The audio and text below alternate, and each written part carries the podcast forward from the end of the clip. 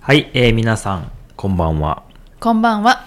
えー最近ね、忙しいですよっていうお話を、まあ、最近してるんですけれども、うん。そしてこう、ポッドキャストね、撮るのもちょっと遅れてきてるんですけど、っていうのが、えー一番忙しい理由の一つとして、今、あの、七五三シーズンなんですね。はい。うん。七五三の、えー写真を撮る仕事がたくさんあって、まあ、それに、こう、追われてるというか、うん。いう状態です。はい。うん。で、まあ、あの、七五三っていうのは、今までに何度も何度もお話をしたことがあるんですけど、うん。結構これは、あの、日本の独自の文化ですね。はい。うん。で、一応、まあ、その七五三の日っていうのは、11月15日ということになってるんですね。うん。なので、まあ、11月に、えー写真を撮るとかっていう人が多いんですけど、うん。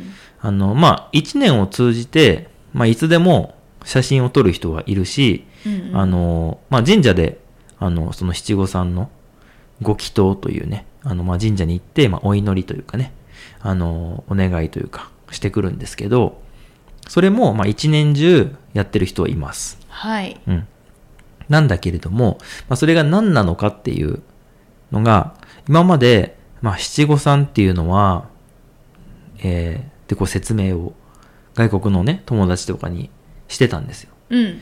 で、あのー最近なんですけど、僕がまあ神社とかで、こう七五三の写真を撮ったりしてると、外国の観光客の方がこう声をかけてきて、うん。うん。まあ英語だったり、日本語だったりもするんですけど、おめでとうございますっていうので、これは何の写真撮影ですかって言われた時に、うんあ、七五三ですよって言ったら、あ、七五三みたいな人が増えてきたなっていうおお。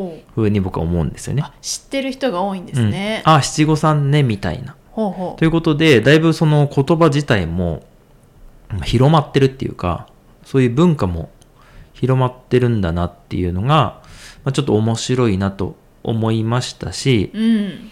あとは、まあ、僕自身はなかなかこう機会がないんですけど外国から日本に旅行に来ます。うん。っていう時に、そのたまたま、その、その方々のね、お子さんが七五三の、まあ、年齢だったら写真を撮る。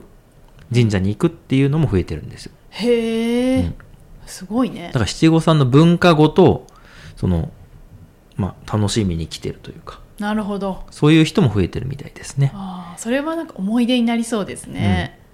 そうなんですよ。うん。で、まあ、それが何かって話なんですけど、はい。そのまあ七五三なんで7歳5歳3歳の時に、えーやるんですけど、うん。まあこれあの地域とかねあの考え方によっていろいろあるんですけど基本というかよく言われてるのは3歳と7歳の女の子うん。そして5歳の男の子がまあそういう行事をやるんですよね。うんううんん。まああの、いっぱいやりたいって人は、3歳も5歳も7歳も、男の子も女の子も関係なく、もう全部やるっていう人もいますけどね。ほうほうん。で、やっぱりその、子供が生まれて、えっ、と、まあその、節目っていうんですけど、まあ一つの、こう、区切りというかね。まずは生まれましたっていう区切りがあって、1歳、う。うん。の区切りがあって、そして3歳、5歳、7歳。で、その後は、えー10歳とかね。うん。で、あとは20歳みたいな感じで、結構この区切りがあるんですけど、まあその度に、えーまあこんなに大きくなりましたっていうことと、まあこれからも元気でね、えー健やかに、健やかにって難しいけど、まあ健康で、丈夫にというかね、体、病気しないでみたいな。うん。感じでえー育っていってほしいなっていうことを、まあ、神社にお願いすると。うん。神様にお願いするというね。まあそういうような行事で、えーまあ、大体その日だけはですね、子供も、まあ、大人もですけど、着物を着るんですよね。そうですうね。ん、で、まあ今日本だと着物を着る機会がものすごく減ってきてるので、まあそういう時にね、こう頑張って着物を着て、その記念に写真を撮りましょうということで、まあ僕らにね、仕事が来るわけです。うん。うん。で、まあ、もうね、このポッドキャストずっと聞いていただいてるよっていう方は、あ、七五三の時期来たかという感じになると思いますけど、 うん最初の頃結構そういう話してましたよね。してたねうん。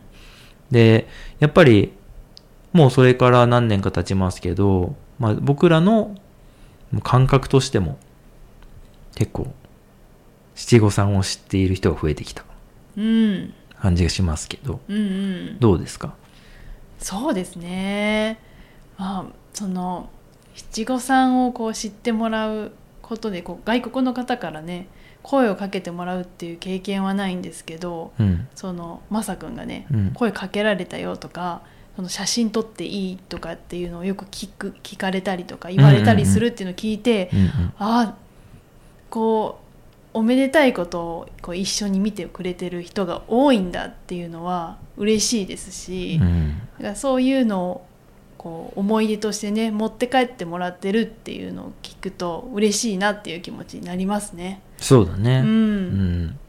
やっぱり、着物着て歩いてる人がいたらさ、うんおってなるじゃない。なるなる。まあ我々でもね、うん、あの、なるよね。うん、今日なんかあるのかなみたいな。そうそうそだし、まあ特にそれが、なんていうの子供とかだったらさ、わあ、かわいいってなって、写真撮っていいですかとか、う。うん、なることはありますよね。うんううんうんんあの、僕が結構印象的だったのは、あの、この間ね、あの、まあ、どこの国の人かわからないんですけど、まあ、外国から来た、まあ、英語話してる方だったんですけど、うんが、えっ、と、お父さんとお母さんと、あと、まあ、5歳ぐらいの女の子うんの3人の家族がいたんですよ。うんで、神社に来てたら、まあ、僕らが写真を撮っていて、七五三やってたんですよ。うんうんで、その子供、女の子、5歳ぐらいの女の子が、私もあれやりたいっていう感じになってたんですよ。へえでもまあ、わかそれはわかりますよね。はいはい。私もあれ着たいみたいな、うんうんあの着物着てみたいみたいな感じになってて、なんか、まあそういう感じで広がっていくこともあるかもしれないなとか、あ子供からね。う。うんん まあなんかちょっと、あのコス、コスチュームというか、そう、そういう、なんていうの、ハロウィンみたいな感じ に、仮装みたいになっちゃってるけど、でもまあそういう、まあ着てみたいとかから入ってもいいのかなと。確かに。うん。うん今、レンタル着物とかのお店もすごい増えてますしね。ね子供のもねたくさんねありますね。ありますよね。うん。なので、まあ、僕も最近外国の方の写真撮ることすごく多いですけど、うん。着物着たいんだけどっていう人がまあほとんどですもんね。いやうんー増えてきてますよねう。ん。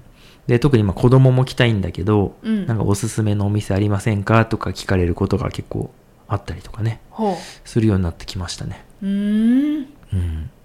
や確かにあの旅行に来てそのその国のねあの衣装もね、着れたらもっと楽しいですよね。うんうん。それはそうだよね。うん。うん。